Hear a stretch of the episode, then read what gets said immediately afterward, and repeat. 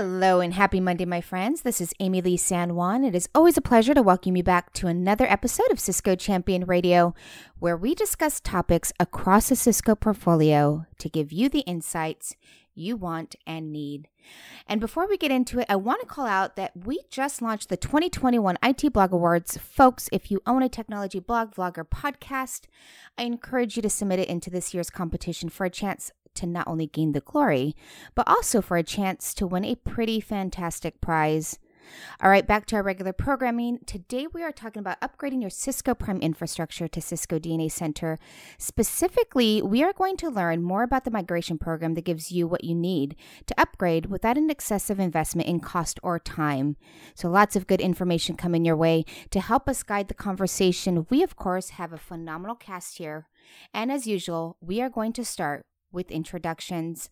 Uh, let's start with our Cisco guest. Lila, thank you for joining us today. Can you tell us more about yourself and your role here at Cisco? Yes, thanks for having me. So, my name is Lila Rousseau. I'm a senior technical solutions architect. I've been with Cisco for 20, 21 years now and I'm deeply involved in anything orchestration and automation. I'm passionate about this topic, so very happy to be here. If you want to know more, I also have some blogs. So if you search Lila Rousseau Cisco blogs, as well as I have a few YouTube videos in the Cisco DNA Center official YouTube channel. Oh, wonderful. Well, maybe we'll link to it, uh, so you might be able to find those links at in the description of this podcast. All right, let's get to know our host, Adam. Who are you? What do you do? Hey, thanks for having me. My name is Adam Hollifield. I'm a senior consultant at Insight Enterprises. Uh, focus a lot on security, various products in the security space, but I also do a lot of uh, enterprise networking in the wireless routing and switching space as well. So lots of customers on Prime and ready to talk about migrating them to DNA Center. Fantastic. Dan, my friend, tell us about yourself. I am Dan Sheldon. I'm a principal systems engineer with Worldwide Technology. Uh, I've been with the firm about five years, and I focus mostly on Fortune 15 accounts, covering network and security, all things architecture and engineering. Happy to be back. And Dan, do you have a Twitter handle? I do. Uh, you can follow me on Twitter, Instagram, etc. It's just Sheldon Climbs, uh, mostly to follow whatever mountain I'm on that week. All right. Lila, before we get into the nitty gritty details of today's topic, can you set us up with some background or provide some some context? Yes, for sure. So we all know that digitization is driving IT priorities. Uh, we know about the increment in terms of mobility and the traffic that more devices are causing in the network. Same thing with IoT, adding more type of connected devices to the network also has its own challenges. Cloud, security are all part of the equation. So, for the longest time, we used traditional network management tools for our networks, Prime infrastructure being a great example.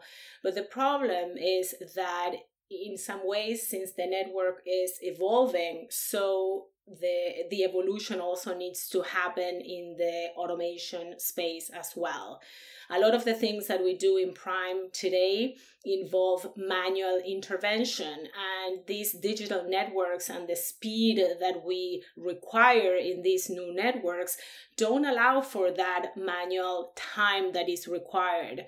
Same thing we need to minimize the um, human error. We need to find problems faster. And that's really the main reason we are moving to a new model from prime infrastructure to DNA center. So, in this session, we want to talk about that, why we're doing uh, this transition, how to do it, and how to do it in the most efficient way. Excellent. So, uh, Lila, a lot of times with consulting and architecture, um, before we start talking about how to do something, generally we talk about why. Um, so I know terms like uh, legacy configuration or manual configuration comes up a lot, and then obviously we hear a lot about intent-based networks and intent-based design. Um, would you be able to kind of uh, define a little bit what intent-based uh, networking looks like and why that's such a huge shift from what the, the kind of legacy manual uh, components are of Prime? For sure. So thanks for the question. Um, if we think about how we typically do think in the, do things in traditional management, uh, we tend to rely a lot on templates, and that means that we need to know exactly how to configure features and functionalities. And I always like to give an example of QoS because it resonates a lot with all of us that have been configuring networks. So if we think about QoS, uh, it's very dependent on the infrastructure and requires very different configuration in all the devices that we have in the network. What if we can have a system that allows us to express what we want to do? So that is the intent we have to have these applications that are prioritized because they're important for my network. So we can say these applications are business relevant. We can say these applications are business irrelevant. And that would be the intent base. And without having to figure out all the CLI details, we express that that intent into this platform and we allow this platform which by the way is dna center to translate what we want to do into CLI. So that's the beauty of intent base. We express what we want to do and we allow the controller, the platform to translate that into configuration, which by the way, can be very different in switches, in routers, in wireless LAN controllers, but we as network admins, we don't need to worry about. We need to worry about the outcome. So the beauty is being able to provide what we want to do without having to deal with all the underlying details of the configuration. Does that answer the question? It sure does for me. Uh, Adam, does that uh, is that in line with what you're thinking? Yeah, so it's almost an abstraction layer that exists between the actual CLI commands and what ends up taking place. So if you come, you know, from a prime template that's essentially a text file that's being, you know, applied to a device, uh, you have to know you know what each of those CLI commands is going to do versus um, coming out with the end result first and letting the abstraction management layer take care of generating all those commands for you.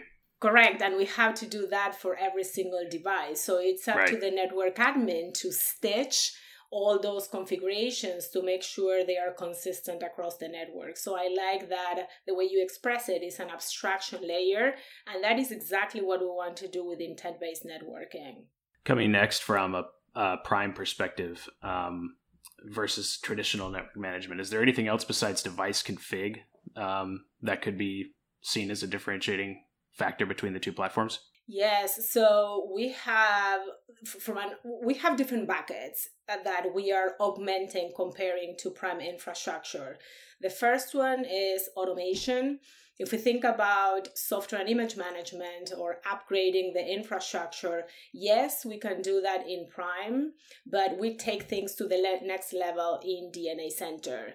So in DNA Center, we have golden image workflows that allows us to have consistency across the infrastructure without us having to uh, create a, an Excel spreadsheet to keep track of our software upgrade.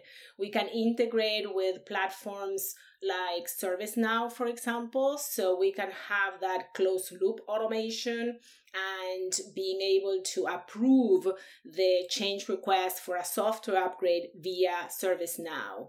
We have workflows for device replacement. We have NetFlow f- workflows for device refresh. Now we just introduce 3D maps, which for me it's pretty cool to see. Obviously, we also have assurance. So assurance really takes what we have in Prime to the next level.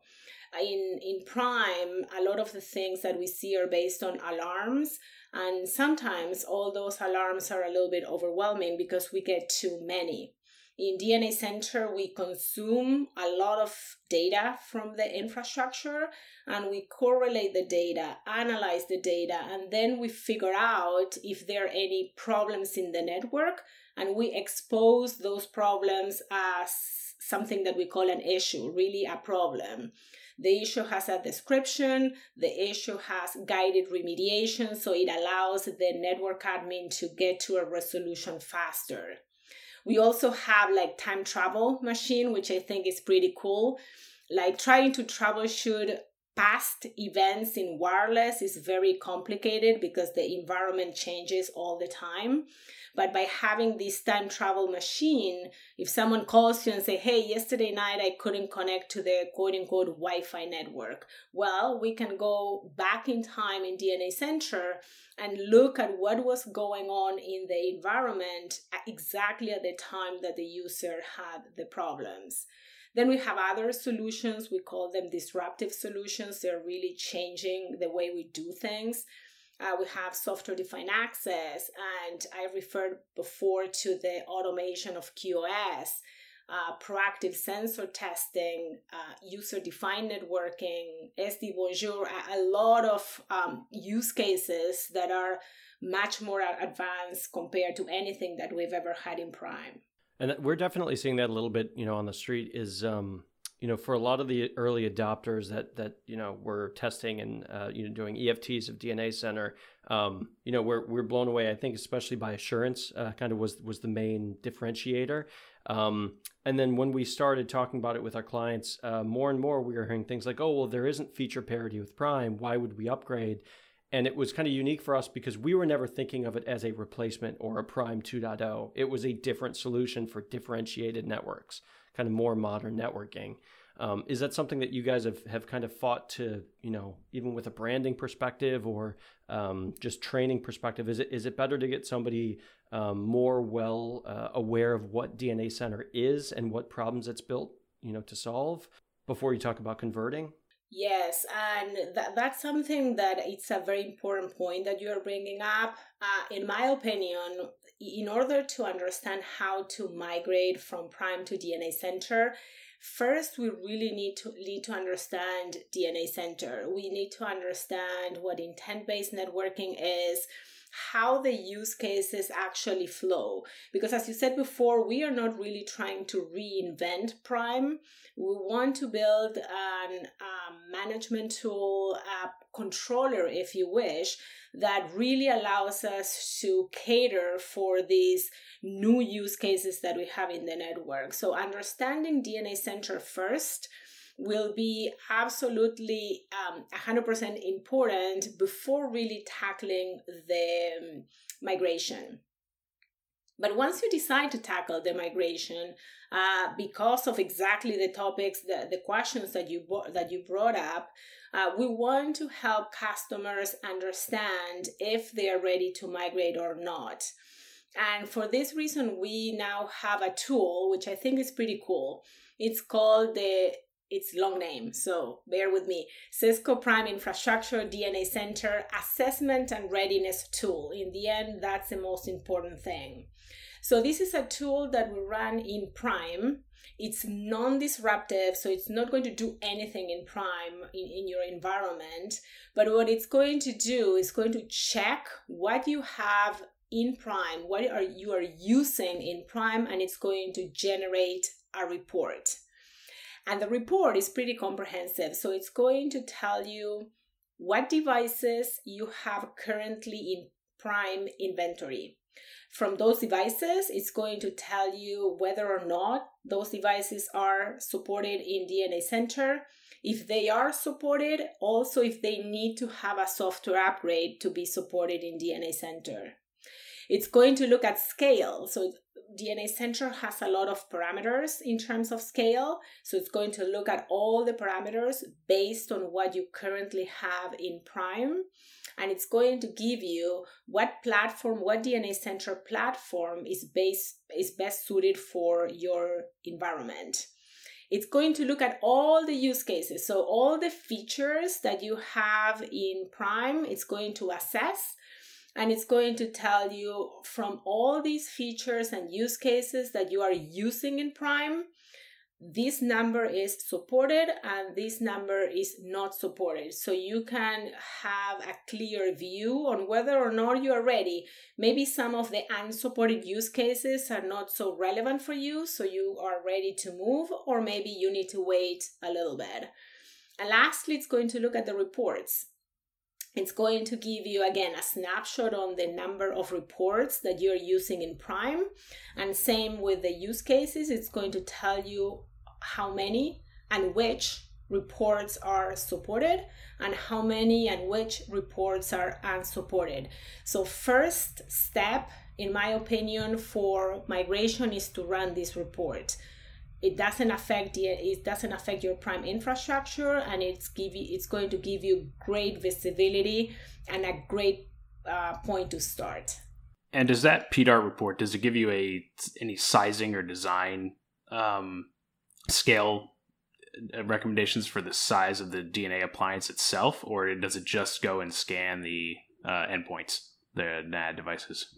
It's going to give you very detailed information. So, first, it's going to give you all the usage in Prime and it's going to be very detailed in the sense that uh, it's not going to only cover for example devices. It's going to cover devices and access points and clients and wireless clients and also interfaces side elements. So again very comprehensive then at the end, it's going to give you a recommendation on which DNA Center appliance is best suited for your environment. But not only that, it also is going to include in the report the all the different appliances that we have and the reason for that let's say that the report says you need the small appliance right but maybe you are thinking of not only migrating but you will be adding devices in the network or you are adding a new um, a new branch in your infrastructure i don't know something new so if you're planning on augmenting what you have, maybe you need to also have a new appliance. So all that information is in the report very clearly indicated. So, yes, you have the recommendation, but also the size of the different appliance in all these different KPIs, so that if you need to actually go to the next level of appliance, you have the information all in one report. You don't need to start seeking um, scale details somewhere else. Awesome. And is there a minimum version of Prime that includes the PDART tool? So there is a minimum version on Prime, and, and, and but more than a minimum version on Prime is that you need to check the compatibility matrix. So there, I think it's 3.5, but I, on the top of my head, I don't remember. The best um, tool is to go and check the compatibility matrix. To download the best, um, you need to download a package for that tool. So that will give you the best information. Compatibility matrix for both the PDART and for migration. Okay, awesome. So if we've learned enough about DNA Center that we think that, you know, the functionality built in there is something that we really want to drive towards, we run the PDART tool to determine exactly, you know, not just what, you know, functionality is going to carry over from Prime to DNA Center, but very specific, like device by device uh, functionality that that's moving over to DNA Center. I mean, uh, at that point, you know a client would decide you know yes this is the right time to transfer or not what would be the first step in actually trying to migrate from you know prime to dna center? I can't imagine that's a manual process right? Yeah that's correct. So there are different ways to migrate from prime to dna center. One way could be manual and the the main reason for a customer or an environment to do a manual migration is that let's say that you had prime for many many years and you want to clean up prime. So you don't really like your the locations that you have uh, we call that the network hierarchy. You want to upgrade maps. So if you want to make a lot of changes well maybe manual migration will make sense. However most of our prime um, installations and customers have a lot of effort put into Prime and they want to keep what they have. So for that reason, we have a tool that is called Prime Data Migration Tool. It's also called Coexistence Tool. So we use those two names interchangeable. So the Prime Data Migration Tool, what it's going to do, and it lives in Prime, is going to take information from Prime and copy that information to DNA Center. What information? First, your site hierarchy. So your all your locations that you have in Prime infrastructure, all the the sites and the buildings and the floor, all that effort that you put is going to be copied from Prime to DNA Center.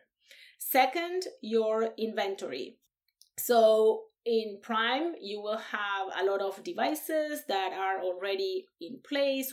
They are already located in the right floor or the right building. All that is going also to be pushed into DNA Center. And when it's pushed into DNA Center, again, devices are going to be located in the right spot. You don't need to go and do the work. If I have an access point in floor one in building 24, uh, that's going to be exactly the case in DNA Center. Same thing with maps. Again, maps is something that we put a lot of effort in. So, again, maps are going to be migrated. All the um, AP placement within the maps are also going to be migrated. So, the map that you see in Prime infrastructure, you are going to see exactly the same map in DNA Center within the floor within the building and within the area.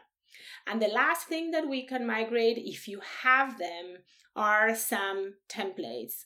Yes, we want to move to intent based, but if you already put some effort in user defined templates, you created some templates for specific reasons, and you want to reuse the templates in DNA Center, you can do so. This is optional. Maybe now that you have intent based, you don't need the templates. But if you want to, you can select the option of migrated templates. So once again, site hierarchy, inventory, maps, and templates, all that can be uh, copied from Prime to DNA Center. And once all this is in DNA Center, so once the tool finishes running, the moment you say synchronization is finalized, you can start leveraging anything around network assurance, client assurance. You start receiving the streaming telemetry from the wireless LAN controller. You start seeing your health um, details from your infrastructure. So there's nothing to do after migration. All that is set up for uh, for you with this tool. I love it. As somebody that somebody that lives and breathes in white papers, I have to say uh, I don't think I've ever seen a platform uh, conversion uh, white paper that's literally like one sheet of paper.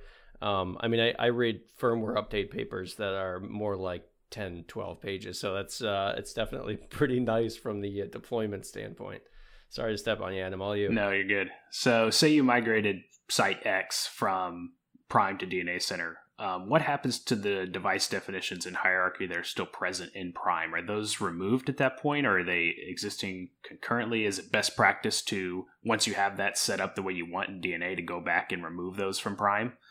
Um, what happens to the Prime instance after you run the migration? So after you run the migration, nothing happens from a Prime perspective. If you want, so, so there are different options. Let's say that you are still putting a foot in the water with DNA Center and you are not super comfortable with getting rid of Prime. If that's the case, you can run them in parallel. And that's why, really, the original name of the tool has been coexistence. Uh, because in some cases, customers will prefer to start with assurance in DNA Center and maybe keep their automation in Prime. So anything that writes into the device comfort level might be to keep what we're doing.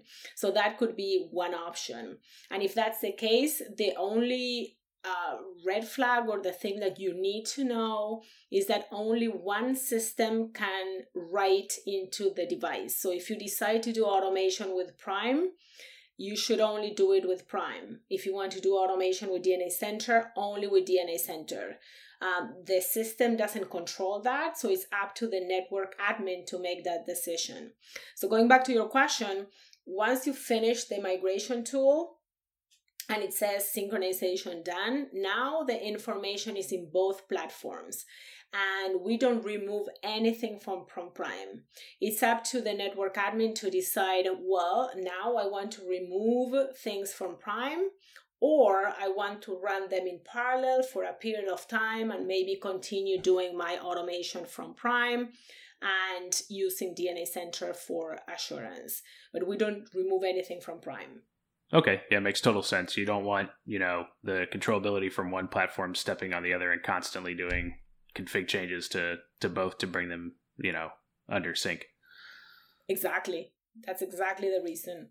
So, Lila, a lot of our customers and um, listeners, I would say, to the podcast are very familiar with how Prime works. Um, and generally, I mean, it's it's pretty much an SNMP network trawler, right? It, it roams around the network and, and pulls uh, config data, usage data from all the um, network endpoints and uh, network uh, access devices, right? Is there any difference uh, in how data is is pulled or pushed from DNA Center, and is it the same SNMP data that that's available on Prime, or is there anything above and beyond?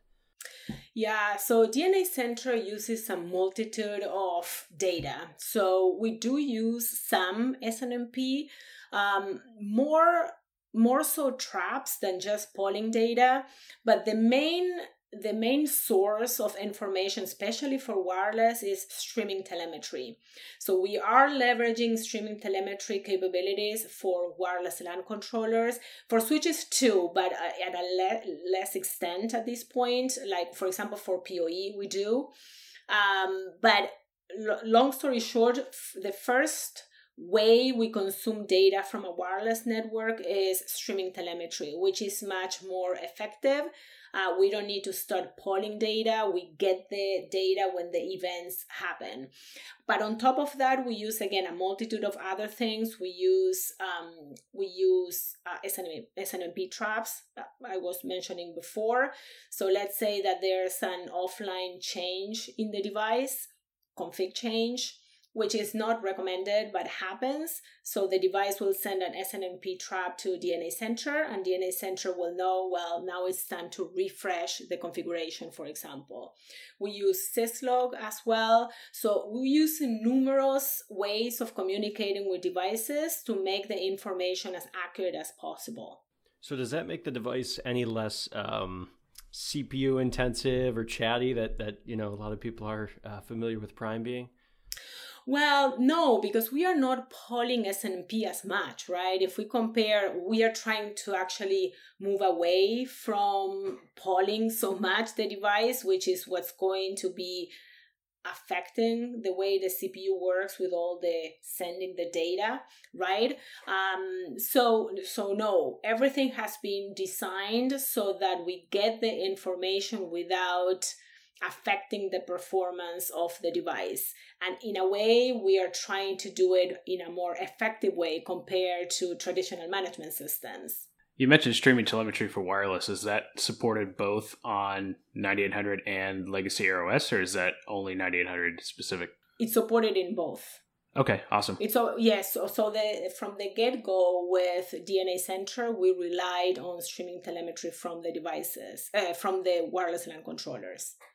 How about a uh, CMX? If you have a CMX instance, um, does that integrate with DNA Center? And can it also, if you have that integrated with Prime, does that move over with the with the migration tool?